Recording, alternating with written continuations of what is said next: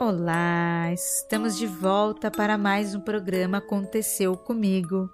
E aí, você que tá com saudade, levanta a mão. Bem, foi uma longa jornada de espera. Ficamos em off por alguns meses e quem acompanha as minhas redes sociais viu que foi preciso. Mas sente-se nessa poltrona, ajeite seu fone e se acomode confortavelmente, que eu vou contar tudinho ao longo do programa.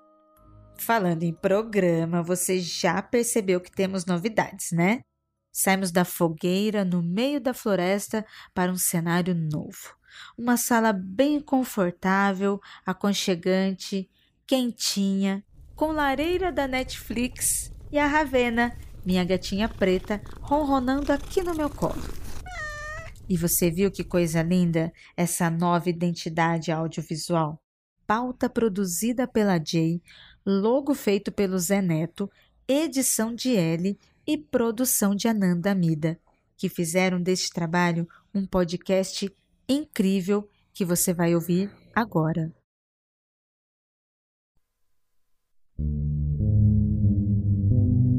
Neste primeiro programa da temporada de 2023, em clima de muitas mudanças e novidades, convido para este programa Jay Carrilho, para ler os relatos de causas e mistérios dos nossos ouvintes e também para ela contar as suas experiências aqui. Seja bem-vinda, JJ, tudo bem? Oi, nossa, tô muito feliz que eu tô aqui de volta. É, faz um tempinho que eu não gravo Aconteceu Comigo e eu adoro, por mais que eu esteja sempre fazendo, selecionando as histórias, mas é, fico muito contente quando você me chama aqui para contar um pouco da história, porque tem uns contos que são maravilhosos. Pois é, e para você que está nos ouvindo, nesses dois últimos anos, é, tanto a Jay quanto eu passamos por uma cirurgia pesadas, cada uma com o seu problema de saúde, é, mas que foi muito puxado para nós duas, tanto para Jay quanto para mim. É, tivemos uma diferença de alguns meses aí.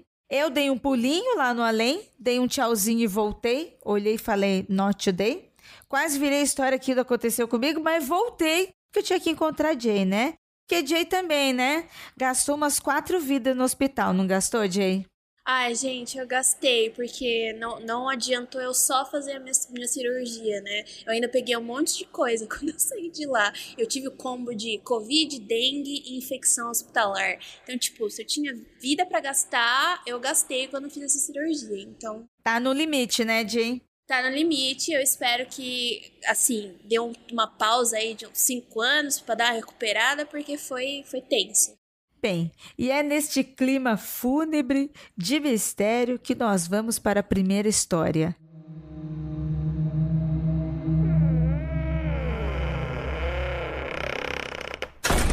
A primeira história que eu vou ler se chama Ao Dormir na Floresta Amazônica. Primeiro que é o rolê errado que eu gostaria de fazer todos os dias, tá? É, não, não aconselho muito você ir viajar assim pro meio da floresta amazônica se você não tem muito é, experi muita experiência, mas é um rolê que eu super faria. Olá, equipe do Aconteceu Comigo. Aqui é o Emerson Paoski e ouvindo cast sobre florestas amaldiçoadas, achei a abertura para compartilhar uma experiência que tive ao dormir na floresta amazônica em novembro de 2020. Eu e minha namorada contratamos um pacote com uma agência de turismo para uma viagem com outras pessoas. Estávamos em 10 ao todo. Para ficarmos ali uma semana. Pescamos, fizemos trilhas, nadamos, muita coisa, uma delícia mas as noites eram muito complicadas. No primeiro dia, dormimos em uma pousada e, ao acordar de madrugada para ir ao banheiro, já notei como a natureza estava presente. Uma vez que acendi a luz, algum animal que emitia um grunhido estranho e arranhava a parede pelo lado de fora foi atraído pela luz. Com medo, saí do banheiro o mais rápido que pude. Achei ele uma pessoa muito sábia, porque eu faria o mesmo. No entanto, foi ao dormir na floresta que a coisa pegou. Dormimos em redes, tendo toda a vegetação isolada apenas pelo tecido. Já aviso de antemão que ninguém usou drogas ou bebeu álcool naquele dia. As redes ficaram dispostas em linhas, havendo umas mais próximas da fogueira e outras mais distantes. Eu, minha namorada e outra moça estávamos nessa parte mais distante da fogueira. Naquela noite, nós três ouvimos sopros vindo da mata e algo puxando as redes para cima. Ao olhar, nada vi e havia uma atmosfera muito negativa no momento. Achei que pudesse ser um protetor das matas e comecei a mentalizar que não estávamos ali para fazer mal, para caçar ou algo assim, e em dado momento a coisa parou. Quando acordei, havia um nome em minha mente, o qual não conhecia até então: Jurupari. Falando com um guia da viagem, descobrimos que é normal essas coisas acontecerem. Ele disse que havia histórias de visagens e assombrações por ali. Quando voltamos para casa, pesquisei na internet e descobri que o Jurapari seria uma figura mítica fundadora do Alto Rio Negro, mas também era percebido como um ser maléfico e ligado à natureza. Também vi relato de outras pessoas e essas viram seres luminosos, receberam mensagens e até mesmo curas. Até hoje, eu não sei exatamente o que foi que aconteceu. Se fomos visitados pelo Jurapari ou algum ser da floresta mesmo, mas sabemos bem o que sentimos naquela viagem.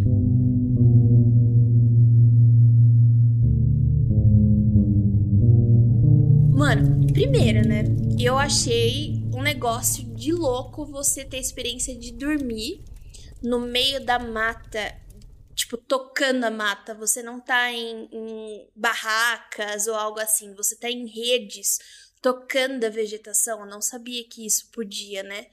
É bem comum, Jay, e, e, pela descrição dele, eu também imagino quanto assustador é, principalmente para as pessoas que estão acostumadas com grandes metrópoles e tal, né? Que eu achei assustador na história dele foram que, primeiro, três pessoas tiveram a mesma sensação e a mesma visão ali do que aconteceu com eles.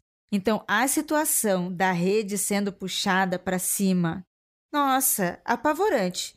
E poderia ser qualquer coisa, né? Nem, nem vou falar do Jurupari ainda. Poderia ser qualquer coisa, sabe? Poderia ser o encantado da floresta mesmo, poderia ser uma outra entidade religiosa, não. Como poderia ser quem é que vem dos céus, né? A, tá puxando para cima, eu já vou pensar. Se eu ver uma luz, você é abduzida, né? É, porque são nesses ambientes que falam que tem. A gente já teve uma história do Aconteceu Comigo, que era também na mata e que tinha visto glóbulos. É luminosos passando e a gente tem muitos relatos, né, de alienígenas nesses locais. E outra coisa, né, eu fico pensando, eu tava ouvindo um podcast esses dias e era sobre o Barba Azul, né? Então, a gente tá falando na época de Joana Dark, França e Inglaterra.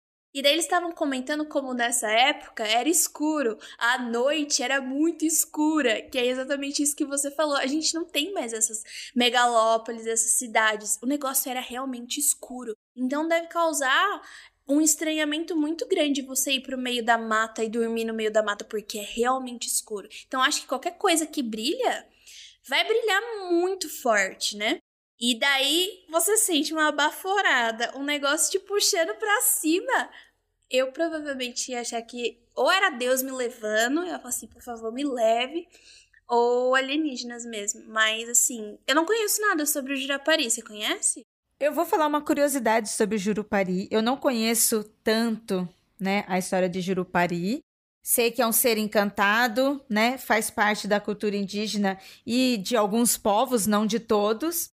E uma dessas variações é que o Jurupari seria também o nosso Sandman, um demônio, um senhor do sono e dos pesadelos.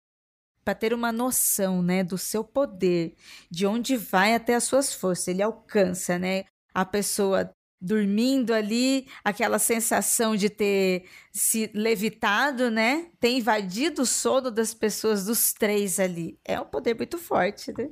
Bem na hora de dormir, nossa. O Jurupari, ele é um personagem mitológico em vários povos indígenas aqui na América do Sul.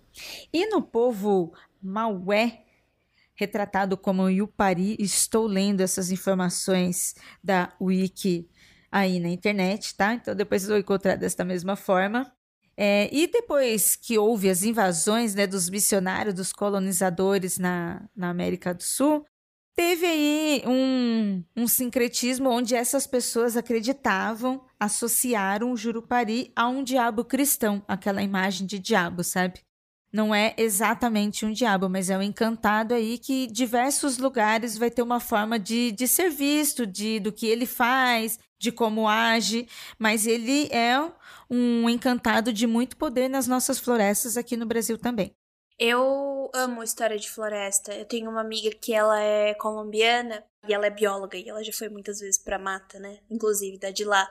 E ela sempre tem umas histórias assim. Se você tiver alguma história de, de floresta amazônica, de mato, manda pra gente. Muito interessante a gente conhecer um pouco mais sobre a mitologia, né, que tem das florestas. Eu acho incrível. Sou suspeita para dizer, não sou da floresta amazônica, sou aqui do estado de São Paulo, mas sendo da região do Vale do Ribeira, né? Uma região é, indígena, ribeirinha, é, quilombola, onde são cidades que ainda vivem, né, dos seus dos seus encantados e também da sua forma do dia a dia. Então, histórias assim é muito bom, adoro. Por favor, envie para gente ler aqui no programa. E já que estamos falando em história, eu vou para a próxima história, Jay.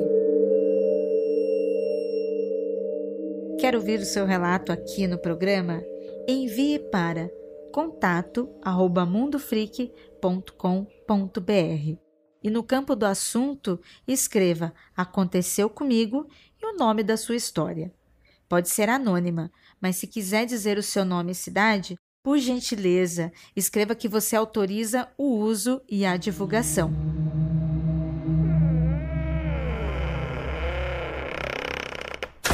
Eu vou ler aqui uma história com o título de O Vovô Careca.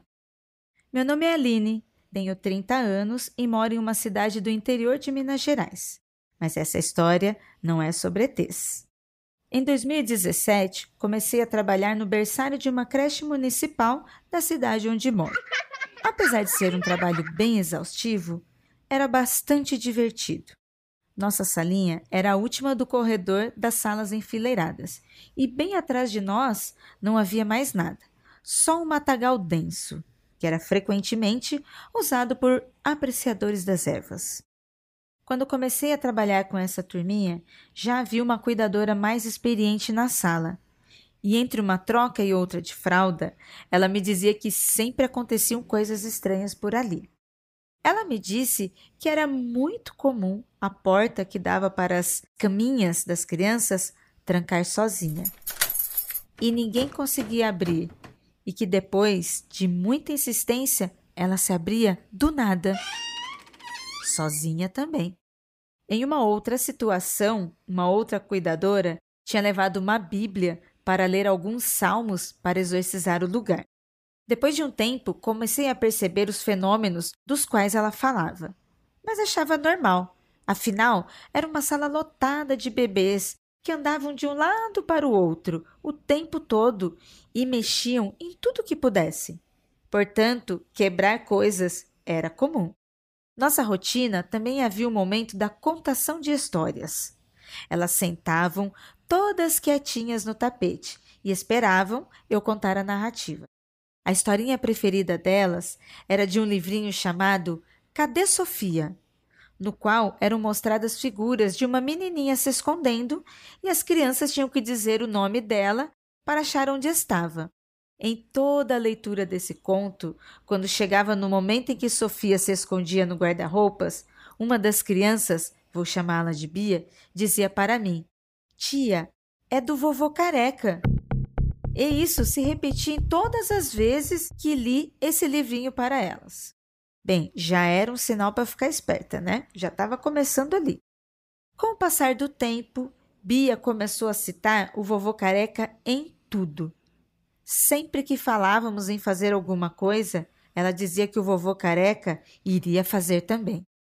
Algumas crianças então começaram a ter o hábito muito estranho. Ficavam sentadinhas em frente à porta que dava para o matagal e acenavam para o nada. Achei até que pudessem estar fazendo isso para alguém escondido no mato e procurei diversas vezes para ver se encontrava alguém. Nunca encontrei alguém. E para completar, quando eu perguntava para quem estava dando tchau, a Bia me dizia: Tchau, vovô careca. Até que outra cuidadora começou a ficar com medo e meio preocupada com o comportamento da Bia. E resolvemos perguntar à mãe dela se ela era muito ligada ao avô, porque falava nele o tempo todo. E a resposta era sempre a mesma. Na verdade, ela nem conhece os avós. Um mora numa cidade que ela nunca viu e o outro morreu antes dela nascer. Como a família da Bia era muito evangélica, tive o receio de uma possível mediunidade ou que o fruto da imaginação dela pudesse ser interpretada de outra forma. Com o passar dos meses, o vovô careca acabou virando uma brincadeira entre nós. Falávamos se algo tinha sumido, era o vovô careca que pegou. Quando a porta batia, brigávamos com o vovô careca para ele parar de fazer barulho. E a Pia continuava sempre a falar do seu amiguinho imaginário, que foi o que preferimos acreditar que era. Me lembro de um dia em que as duas cuidadoras estavam em horário de almoço e eu fiquei vigiando as crianças enquanto elas dormiam. Nesse dia, a Bia acordou, veio sentar perto de mim e disse: Tia, o vovô careca está aqui e ele quer tomar banho. E eu, meio sem ter o que falar, disse: Fala com ele que pode ir, mas para não demorar muito. Nesse dia, tive uma pontinha de medo. Passamos mais algum tempo e uma nova estagiária, a Valéria, veio trabalhar conosco. Ela era uma moça bem nova e experiente no trabalho. Porém, sempre foi muito prestativa e querida pelas crianças. Quando falamos para ela sobre o nosso convidado especial da sala, ela riu e disse que queria distância dessas coisas. Certo dia, a Valéria e outra cuidadora estavam dando banho nas crianças enquanto eu distribuía as frutas para o lanchinho. Quando de repente escuto a Valéria dar um grito e começar a chorar desesperadamente. Ela estava muito nervosa e só dizia: Eu vi, eu vi, eu vi, crê em Deus Pai, sai de mim, eu vi. E seguiu, muito nervosa, sem falar o que tinha visto. Demos um copo de água para ela se acalmar. Ela sentou e começou a dizer: Eu vi o velho careca horroroso. Ele estava de camisa listrada de preto e branco e calça jeans, todo sujo. Ele estava no banheiro e quando olhei, ele riu para mim e sumiu. Depois desse dia, a Valéria começou a ficar com muito medo e só entrava no banheiro se fosse acompanhada. As festividades de fim de ano estavam se aproximando e comecei a procurar decorações simples de serem feitas para enfeitar a nossa salinha. Comecei a procurar por guirlandas e me interessei em saber o significado delas. Um dos artigos dizia que a guirlanda significava para as religiões pagãs um portal para os espíritos atravessarem, e algo dentro de mim me disse que precisávamos de uma guirlanda. Não custava nada tentar, e eu ainda tinha desculpa do Natal para pendurá-la na porta. Resolvi então fazer uma guirlanda de tecido, e enquanto preenchia ela com os enchimentos, fui imaginando também que colocava várias intenções ali dentro. Pedi que ela purificasse a sala, que deixasse que o que fosse ruim saísse e o que fosse bom entrasse, e para cuidar de todos nós ali dentro. Me surpreendi comigo mesma fazendo esse tipo de coisa pois nunca tive crenças ou fiz rituais. Mas este foi muito insistente em minha mente e eu senti que precisava fazer. Depois de pendurar a guirlanda, comemoramos o Natal. Vieram os feriados e uma nova turminha entrou. Pouco tempo depois, saí desse emprego e comecei a me dedicar só à faculdade. Mas soube que as coisas estavam tranquilas naquela sala. Nunca soube se o vovô careca ficou por lá mais sossegado, ou se trocou de sala junto com a Bia, ou se a guirlanda realmente ajudou ele a ir embora. E essa foi a história do vovô careca, contada pela nossa ouvinte.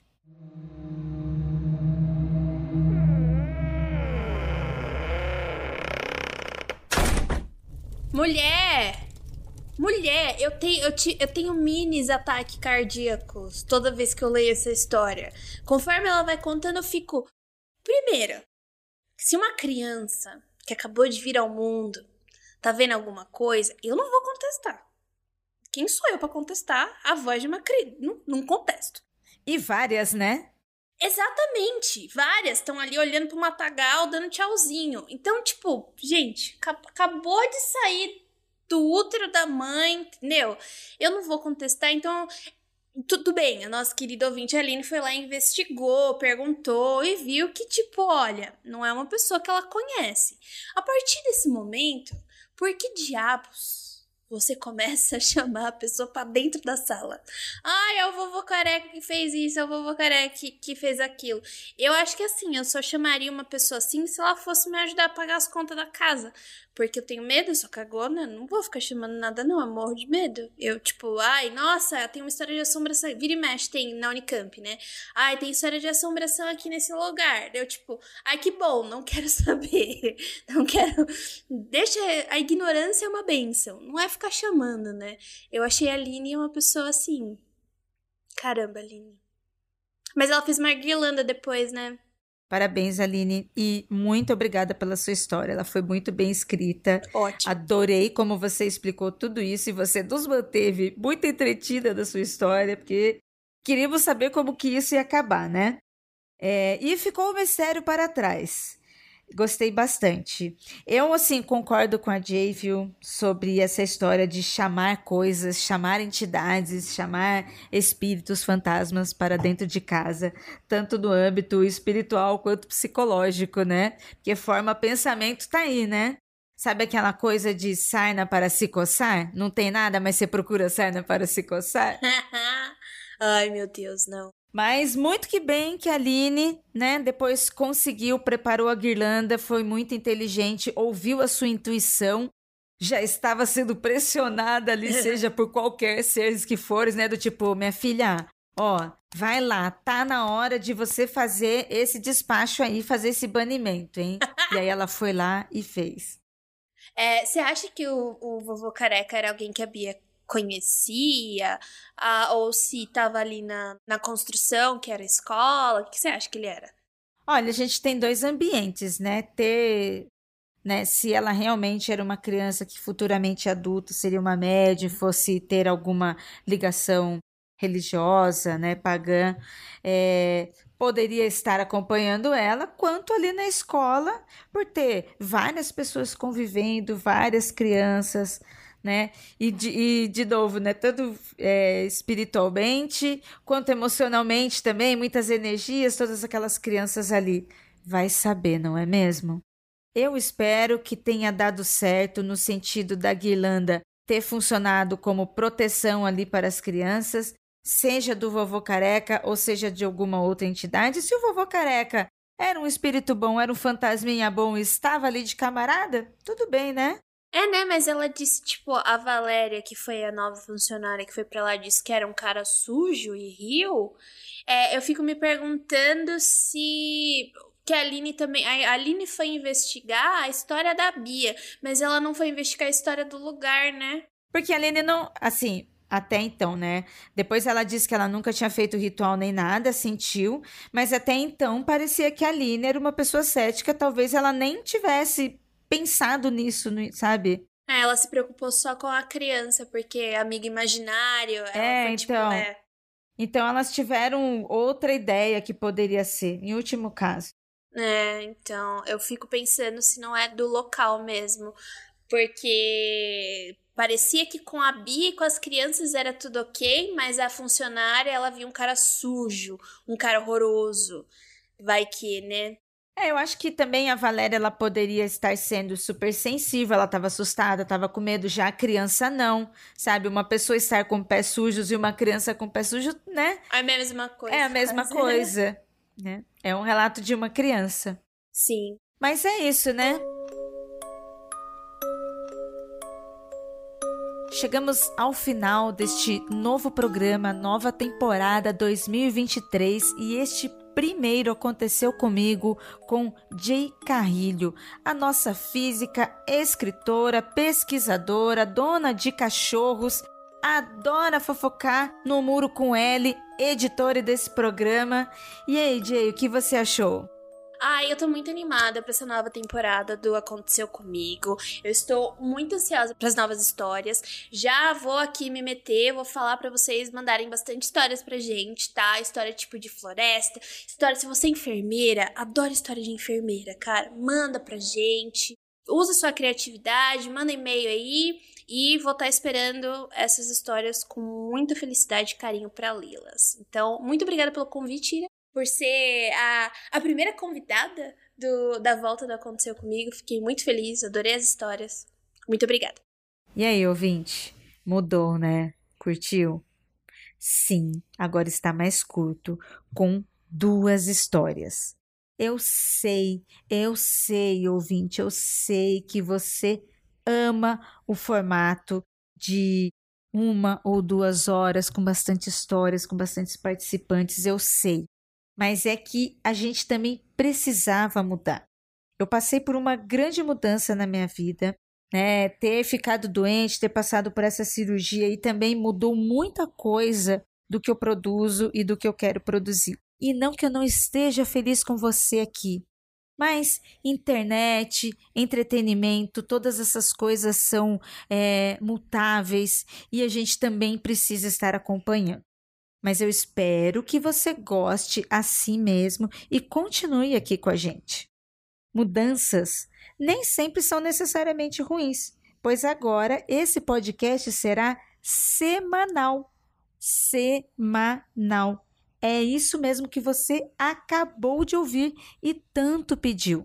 Não é de hoje que você, ouvinte, você que está ouvindo agora esse programa, você que já deixou de ouvir e hoje veio ouvir de novo, você que veio aqui matar saudade, você que está começando agora também já estava querendo mais edições do programa. Então agora aumentaram os números de episódios. Serão quatro por mês e programa semanal. Agora, toda terça-feira tem Aconteceu Comigo no seu feed para animar a sua semana ou não. E você que está se perguntando sobre a Juliana, pois bem, eu também explico aqui para você. A Ju está seguindo carreira solo, produzindo muito conteúdo lá na roxinha Twitch, no canal Ponzuzu Ju. Ao vivo quase todos os dias com muitas aulas de alemão e entretenimento de qualidade. Vai lá, acompanhe a Ju nas redes sociais, acompanhe as lives dela, participe, diga o quanto aquela mulher é maravilhosa. Eu amo aquela mulher, vocês não têm nem noção do quanto eu amo. Eu vou sentir muita falta da Ju apresentando aqui comigo, aconteceu comigo, mas ela também está dando seus voos e a gente vai apoiar muito e muito mais para que ela alcance muita gente. Então acompanhe, viu? Acompanhe aqui o nosso podcast em novo cenário e também o trabalho da Juliana Ponzelacqua lá na Twitch e nas redes sociais, tá bom? Beijo para você, obrigada por ficar até aqui.